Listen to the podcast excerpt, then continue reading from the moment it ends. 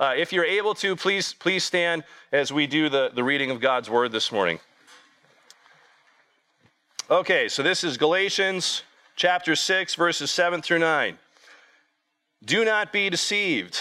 God is not mocked. For whatever one sows, that will he also reap.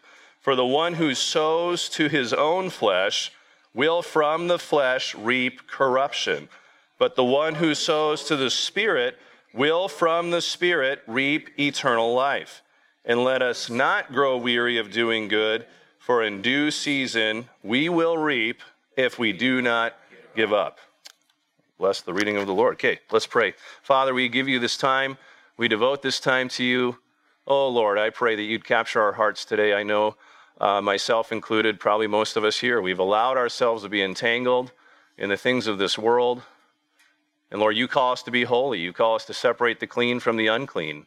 Uh, for, first part of the Lord's Prayer Our Father who art in heaven, hallowed be thy name. Lord, we, we want to make your name holy. Lord, help us to be more devoted to you. Father, I pray you'd speak to us through your word today. Convict us, help us to make changes where change needs to be made. Lord, give us attentive ears to hear what the Spirit is saying to this church. Lord, give us soft hearts to absorb what you want to tell us. Lord, give us minds that are undistracted. Lord, we just pray against Satan and his tactics, even in this very moment, who loves to deceive, he loves to distract, he loves to cause doubt. Lord, we pray against that in the name of Jesus, that you would give us a fully devoted, focused time on you this morning. Uh, we pray all these things in Jesus' name. Amen. Thank you. You may have a seat. Last week I started a two part series on worldliness. So this is worldliness part two. And we, we covered quite a bit last week. We'll cover some more this week. The big idea is keep struggling and win more than lose. Keep struggling and win more than lose. And that, that big idea is, is on the main part of your bulletin. It's also on the back at the bottom of the notes. And some people might think, you know, there's a lot of people that don't like conflict. They don't like to struggle. They don't like it when things are hard. But when, when we're struggling, oftentimes that's a good indication that you're doing what's right if you're, if you're struggling. In fact, I just had a, a phone call conversation with another pastor in town on Thursday this week, a, a man who I, I, respect very much. He, he, actually reached out to me and wanted to talk about some things just in uh, balancing being a pastor, but then also being involved in the um, the, the public square and influencing our community with, with good, godly, moral principles, etc. Um, and, and, he said, Yeah, you know, I, I just, uh, I was at this meeting, we were reorganizing our districts, and I left and I felt so discouraged. And, but I just, want, I just want God's truth to prevail. I want it to be. Uh, I want people to be representing us well at a state level, things like that. And, and I was able to have a really good conversation with him and encourage him. And I, and I said, I said to this pastor, you know what? I, I think that's a good sign you're doing the right thing. You know, the, the darkness hates the light. Deception hates truth. And of course, they're going to do everything they can to attack, slander, demean, make you feel guilty, to stop you from shining the truth of God in the public square. Satan doesn't want any competition. He just wants to plow through and do his own thing, you know, and, he, and he's going to use the sons of, of, disobedience to carry out his will. So, so I encourage all of you with that. Even, even we as pastors, it's like, man, what should I be involving myself in? Should I do this? You know, uh, if I could tell you, if I could let you guys inside my mind uh, for even one day, uh, the, the, the, stuff that gets thrown at me uh, of, of, of doubt and deception and you're not good enough. You could be making more money if your wife was working full time and you watch the kids. That, that's an actual thought I've had. Like, we'd be making, you know, probably twice as much money if my wife worked full time instead of, you know, all, all, these thoughts like, yep, you should just quit. It's not worth it. Wouldn't it be nice to have an evening where you could just put in your nine to five job and then not have to be thinking about others? You know, like, I get all these thoughts constantly. And uh, if I'm not keeping myself encouraged and reminding myself of the prize that's coming, for those who remain steadfast, for those who are faithful to the end, uh, I, I, would have thrown in the towel long ago. I don't know if you guys know this. I think the average lifespan of a pastor today is five, five, career career span, I should say. Of course, it takes a toll takes a toll on one's life as well. But uh, I think the average pastor only makes it five years, you know, be, before they uh, exit out of ministry. For me, it's it's been nine uh, this this summer, and uh, so I, I'm just blessed to still be here. You know A lot of churches closed during the COVID uh, shutdown stuff. We're, we're still here. So God's, God's using us and just want to encourage all of you keep struggling. Keep struggling and win more than lose. It's, it's okay when we lose some battles. So just get up and learn from your mistakes and keep going. Apologize, make things right, and keep moving forward. We have to keep encouraging each other in that. Theme verse as it was last week, and this is in the top of your bulletins as well. So, so we had our scripture reading, but then this is kind of just one theme verse to cling to. 1 Peter 2.11, Beloved, I urge you as sojourners and exiles to abstain from the passions of the flesh which wage war against your soul. We are in a war. We're in a war. The thief comes to steal and kill and destroy. But Jesus came that we might have life and have it abundantly. We have to remember that. I talked about that last week. Satan would, Satan would rather have us believe that he doesn't even exist. How can you fight an enemy that you don't even believe is real? We're in a spiritual battle. It's a war against our souls. So let's talk about the media and worldliness. Any Christian who is serious about pleasing his Savior needs to be vigilant about what he reads, watches, and listens to as most of these things come from the world. Think of books, magazines, online articles, radio, music, television, video games, movies, cell phone apps. That's a big one. Games that all carry a worldly message. We have malls, we have online shopping, we have billboards and advertisements that are all crying out, Buy me, you will have pleasure. Uh, one, of my, one of my favorite billboards that I see uh, man, how's it go? It, it's highlighting this massage place, and it's like, you know, and it says, you know, you you deserve, uh, you know, you deserve this, or you know, you deserve a break, it, uh, you deserve a massage. And, and, and right away when I saw that, you know what came to my mind? The only thing I deserve is hell. It's like, you know, that, that billboard is telling me, oh, yeah, you deserve to go get a massage. Paul, you've been I'm like, nope, the only thing I deserve is hell for my sins. And, and praise, praise God, He sent His Son, Jesus Christ, to die on the cross for my sins. Is it wrong to go and get a massage? No. But, you know, uh, everything in moderation. We'll be talking about that more. But uh, my, my goodness, we have so many uh, short lived promises shouting out to us that neglect God. There's an endless bombardment of messages that are hostile to God. Are we able to screen and judge these messages as we should? There's a quote by John Piper about television. So this is here's John Piper's television advice. Once again, this is John Piper saying it, not me, but I, I have been convicted and I think I agree with it. So here's what he says. Turn it off. It isn't necessary for relevance. It is a deadly place to rest the mind. You are least capable of critical interaction. Its pervasive banality, sexual innuendo, and God ignoring values have no ennobling effect upon the human soul. It kills the spirit, it drives away God. It quenches prayer. It blanks out the Bible. It cheapens the soul. It destroys spiritual power. It defiles almost everything. Now, have there been incredible programs, movies, etc., that have, have, have, been produced, films? Absolutely. You know, very, very great. Uh, in fact, a lot, lot of godly material coming out as of late in the in the theaters, which has been very encouraging to see. But I think you guys get his point. So much of what is shown on television is just such a waste of time. It it numbs our souls so that we're not passionate for God. You know, and it, and it drives me crazy when I talk to people and I say, hey, you know, how much did you read your Bible this week? Oh, I didn't have time. how much time did you spend watching TV this week? Uh, I don't know. um, pretty convicting. Pretty convicting. Are we beyond evaluating our time watching TV? Maybe you think it isn't affecting your life in Christ. Let's not be like the church in Sardis. In fact, uh, some of us got together just this last Wednesday and we, we watched uh, times, we watched something. but it was it's called uh, uh, the, the, Seven Churches of Revelation: Times of Deception, and it, it was a thorough look at the at the uh, the last four churches in Revelation. This this was one of them. But here's what Jesus says to the church in Sardis, uh, Revelation three, verse one, second half, and verse two. I know your works. You have the reputation of being alive, but you are dead. Wake up and strengthen what remains and is about to die, for I have not found your works complete in the sight of my God. And Christians, I, I, believe God's works are not complete with this church. I believe his works are not complete with the church in America. There's still work to do. He wants to use us.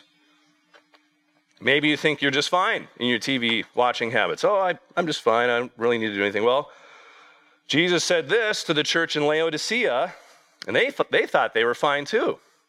In fact, they even denied help from uh, the Roman government when there was an earthquake there because they, they were so wealthy, so well off. They're like, yeah, we don't want your money. We're wealthy enough. We can fix our own buildings. Thank you very much. Yep, they were, they were just fine.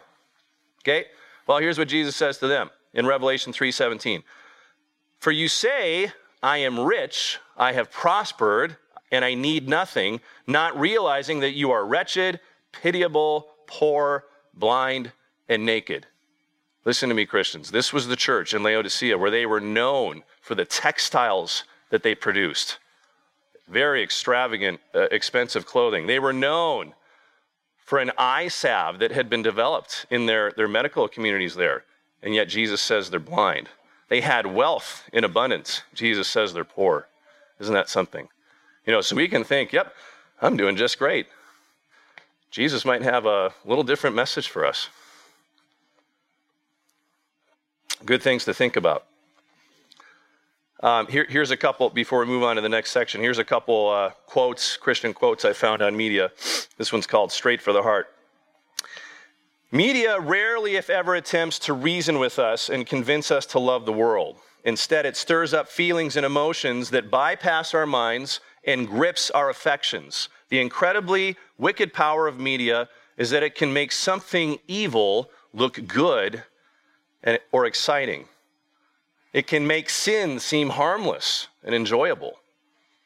And it can sway our hearts to think that we deserve what we crave, that what, that what we see is all that matters. Here's another good quote I found. This one's called Poison Pills. Trying to figure out how much sinful content from media you can handle and still be okay is like a person who takes half a poison pill every day because only half won't kill you. When it comes to what we watch or read or listen to, we shouldn't ask how many halves of poison pills we can take. We need to examine the cumulative effect of our media habits and our attitude toward God and sin and the world. And here's a, a final one, another challenging one. So, this is a challenge for self evaluation. Cravings of sinful man. Are my media habits encouraging me to want my own way?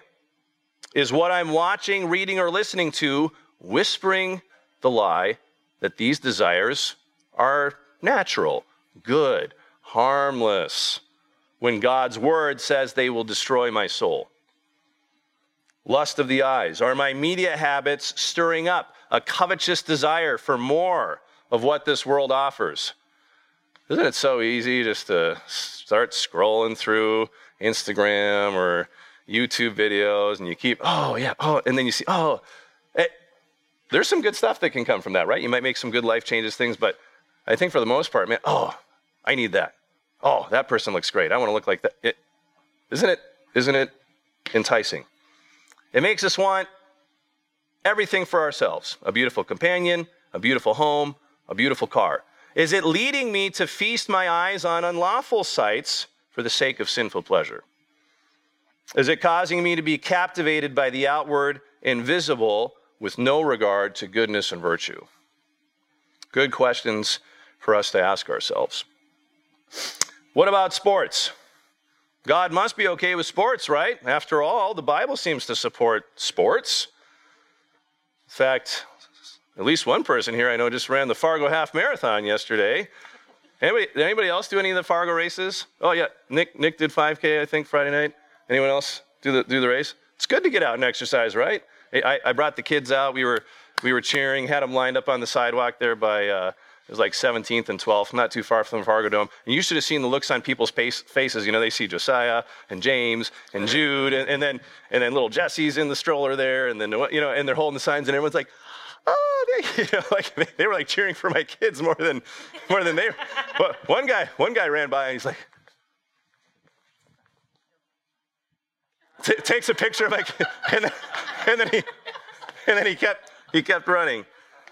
So there, there's a lot of good that can come out of sports. Of course there is. Uh, well, what's the Bible tell us about that? Um, 2 Timothy 2, 5. An athlete is not crowned unless he competes according to the rules. Okay? What about 1 Corinthians 9, 24 through 27? Do you not know that in a race all the runners run, but only one receives the prize? So run that you may obtain it. Every athlete exercises self control in all things.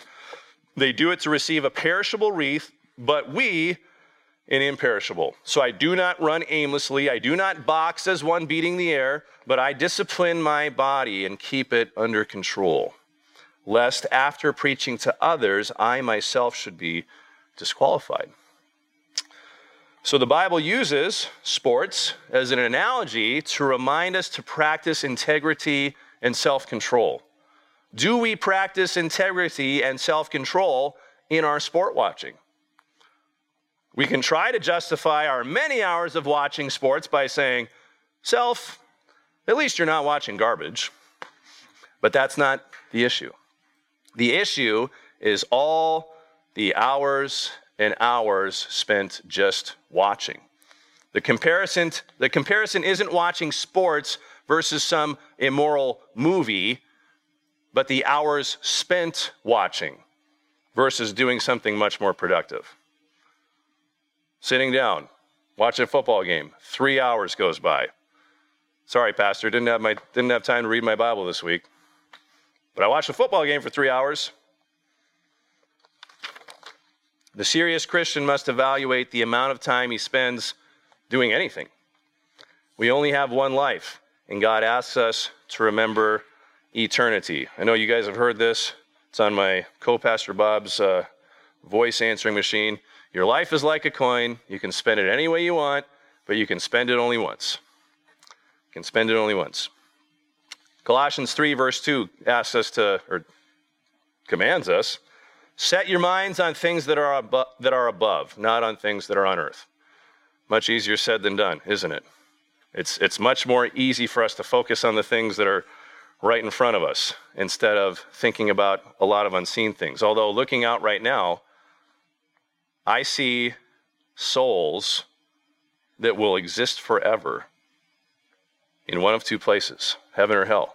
So, I'm, I'm, in, in one sense, I'm, I'm looking at eternity right now before my very eyes.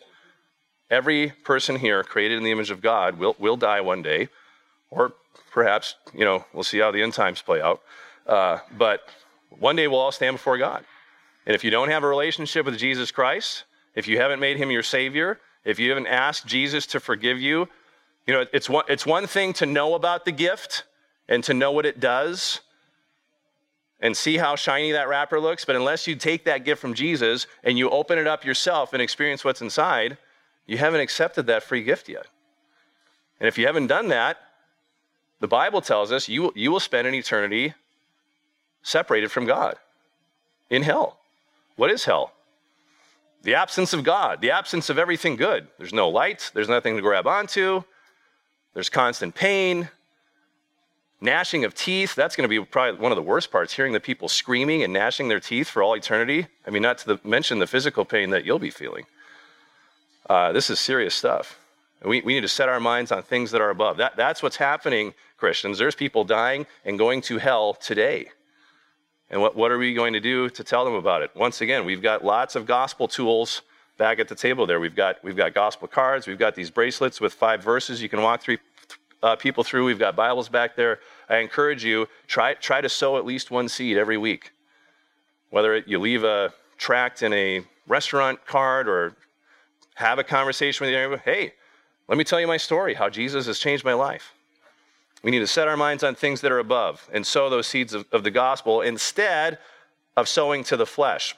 Let's read that passage again that we read, Galatians 6, 7 through 9. I'll, I'll, read it. Do not be deceived. God is not mocked. For whatever one sows, that will he also reap. For the one who sows to his own flesh will from the flesh reap corruption. But the one who sows to the Spirit will from the Spirit reap eternal life. And let us not grow weary of doing good, for in due season we will reap if we do not give up. Anyone else feeling a little weary these days, seeing the news that's happening and all the corruption, the evil, the wickedness, demons in plain sight practically? Uh, it, it can be discouraging, can't it? It can weigh us down. And, and that's, that's why it's so important that we continue to meet together, to encourage one another, uh, to, to keep going and not, and not give up. So, th- this is how uh, John Stott has looked at this scripture from Galatians. So, this is a quote by John Stott. Here's what he says. And this is from his book. It's called The, the Message of Galatians. To sow to the flesh is to pander to it, to coss it, cuddle, and stroke it instead of crucifying it. The seeds we sow are largely thoughts and deeds. Every time we allow our minds to harbor a grudge, nurse a grievance, entertain an impure fantasy, or wallow in self pity, we are sowing to the flesh. Every time we linger in bad company, whose insidious influence we know we cannot resist, every time we lie in bed when we ought to be up praying, every time we read pornographic literature, every time we take a risk which strains our self control, we are sowing, sowing, sowing to the flesh. Some Christians sow to the flesh every day and wonder why they do not reap holiness. Holiness is a harvest, whether we reap it or not, depends almost entirely on what and where we sow. What a challenging statement from John Stott, isn't it? I know Brother Jim's been out in the field sowing sowing seeds, right? Or just plowing up or plowing, but He's okay. Get get in the field ready, sowing seeds. What happens if they don't go out and plow the field and sow the seeds? Is there going to be a harvest in the fall? Nope. we if if you want to if you want God to be more real to you, you need to be more real with God. You need to spend time with Him. You need to sit in His presence. And the more we sow to the Spirit, reading our Bibles, praying, memorizing His Word, serving, uh, that, that's when we're going to start reaping a harvest of holiness. So here's some questions. We'll close with this. Some questions we must ask ourselves. Uh, some hard, unpleasant questions. You're thinking, oh man, what's, what's going to be harder than what I've already heard this morning? Uh, and you know, as I've said before, uh, we, uh, we like to preach the truth here at Submerge. And these messages that I preach, I'm preaching to myself. So just know that uh, there's nothing there's nothing special about me. I'm not above you guys because I'm a pastor. I have a flesh that I struggle with just like you guys do, and God's still working on me. Philippians 1 6. Being confident of this, that he who began a good work in me will carry it unto completion until the day of Christ Jesus. I, I cling to that. I'm a perfectionist. I'm hard on myself. I'm my own biggest critic. And uh, I need to learn okay, Paul, God's not finished with you yet. Keep struggling and win more than lose. So here's some questions we need to ask ourselves. Uh, before we do, I'm going to share. Uh, here's what Jesus says. Here's what Jesus says about sin. Matthew 5 29. If your right eye causes you to sin, tear it out and throw it away. For it is better that you lose one of your members than that your whole body be thrown into hell. Matthew 5 29. That's what our Lord and Savior said. Kind of shocking, isn't it? Well, guess what? Jesus intended to shock. Can you imagine the people there? Cut your hand off, throw it away. Gouge your eye out, throw it away. What? Obviously, it's a metaphor, but I, that, that's how serious God is and how we need to deal with our sin. We need to deal thoroughly with sin. And I'm still working on it.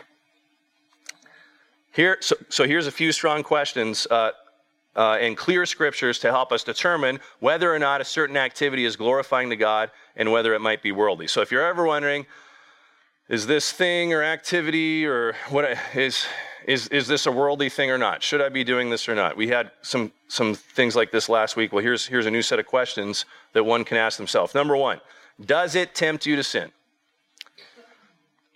Romans 13, 14. But put on the Lord Jesus Christ and make no provision for the flesh to gratify its desires. Number two, oh, sorry. Um, there, I'm going to share one more verse with that first point. Uh, so 2 Timothy 2.22. So flee youthful passions and pursue righteousness, faith, love, and peace, along with those who call on the Lord from a pure heart. That's what Scripture says about that, being tempted. Number two, is it good for you or bad for you? Is it good for you or bad for you? All things are lawful. This is 1 Corinthians 10 23.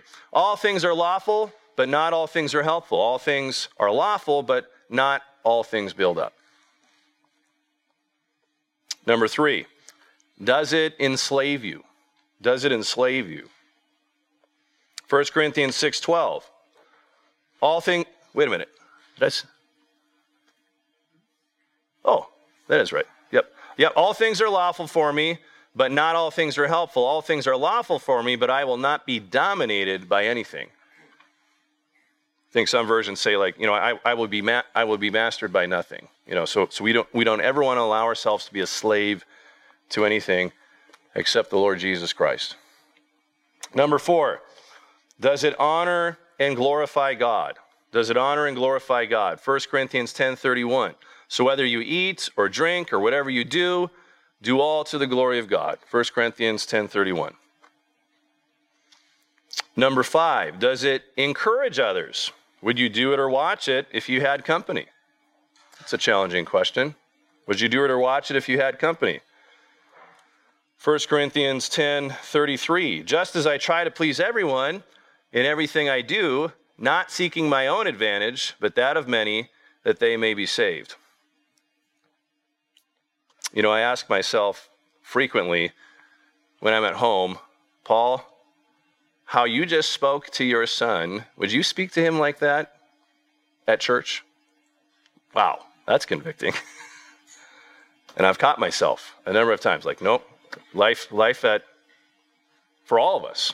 How we show up here on Sunday mornings, I hope, I hope our home life looks real similar to that. It's, it's easy to show up and, hey, how's it going? You know, and keeping up appearances, being nice, cheerful, Christians getting together, and then we get home and,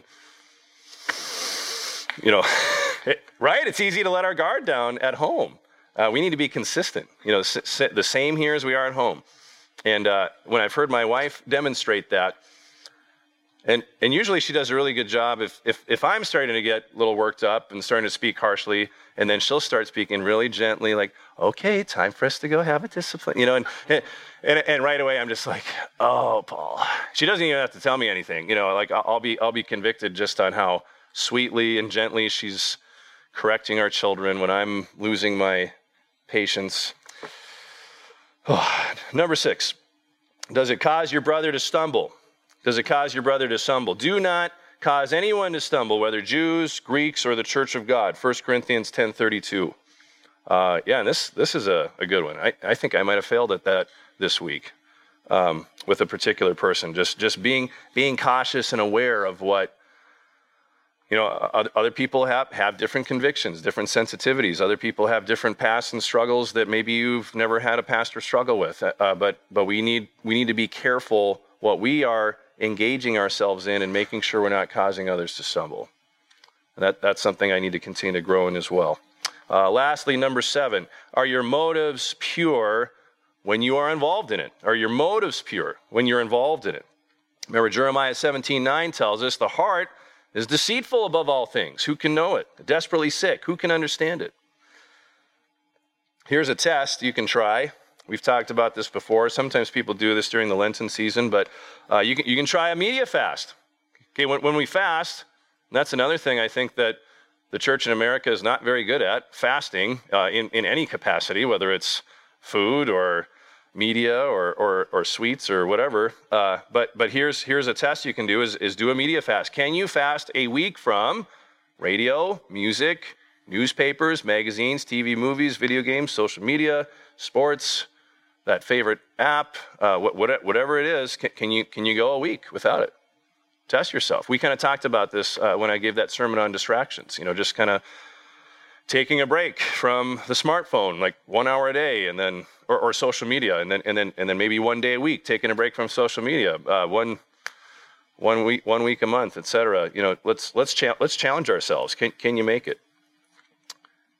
And, and this is really the heart of the issue. This is probably the most important thing out of this message. Hopefully, your ears tuned up right there. Oh, most important thing. Okay, this is right. This is going to be on the test. All right, pay attention. this is probably the most important part of what I just talked about.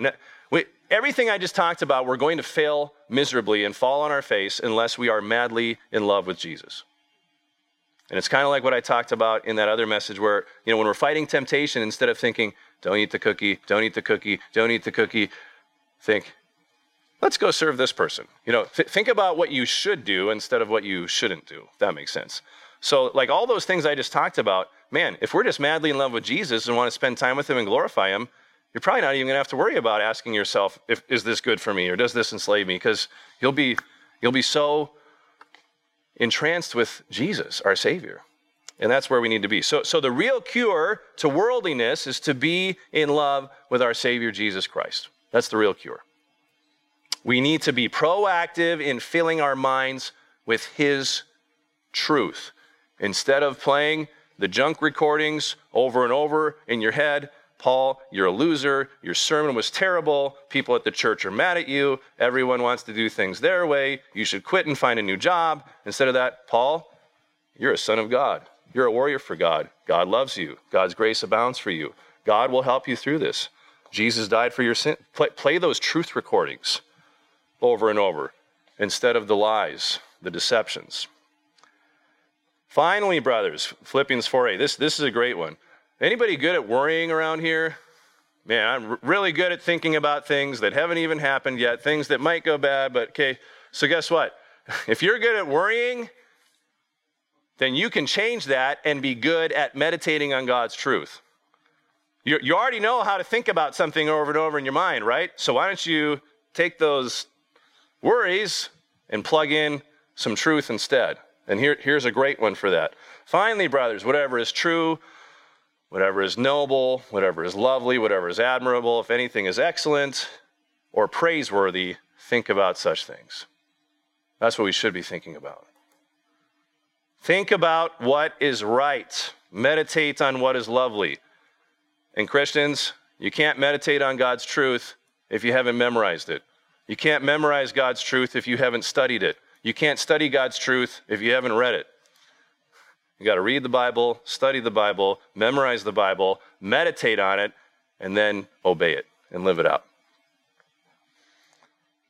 Understand, understanding God's love helps us to resist this world. So once again, the big idea keep struggling and win more than lose. So if you go through this next week, like, so let, let's, let's just say you haven't been reading your Bible at all. And then, okay, I'm going to go home and I'm going to start reading every day, even if it's just five minutes. And let's say you, you read two out of seven days. Ah, guess what? That, that's an improvement. You were at nothing, and now, now at least you read two days. And then, and then try to try to grow from there. So we have to be patient with ourselves. God, God takes us where we're at and He works with us. And we just need to take those little steps in the right direction. So keep struggling. When you fail, don't let it get you down. That's what Satan wants. You lost again. You might as well give up.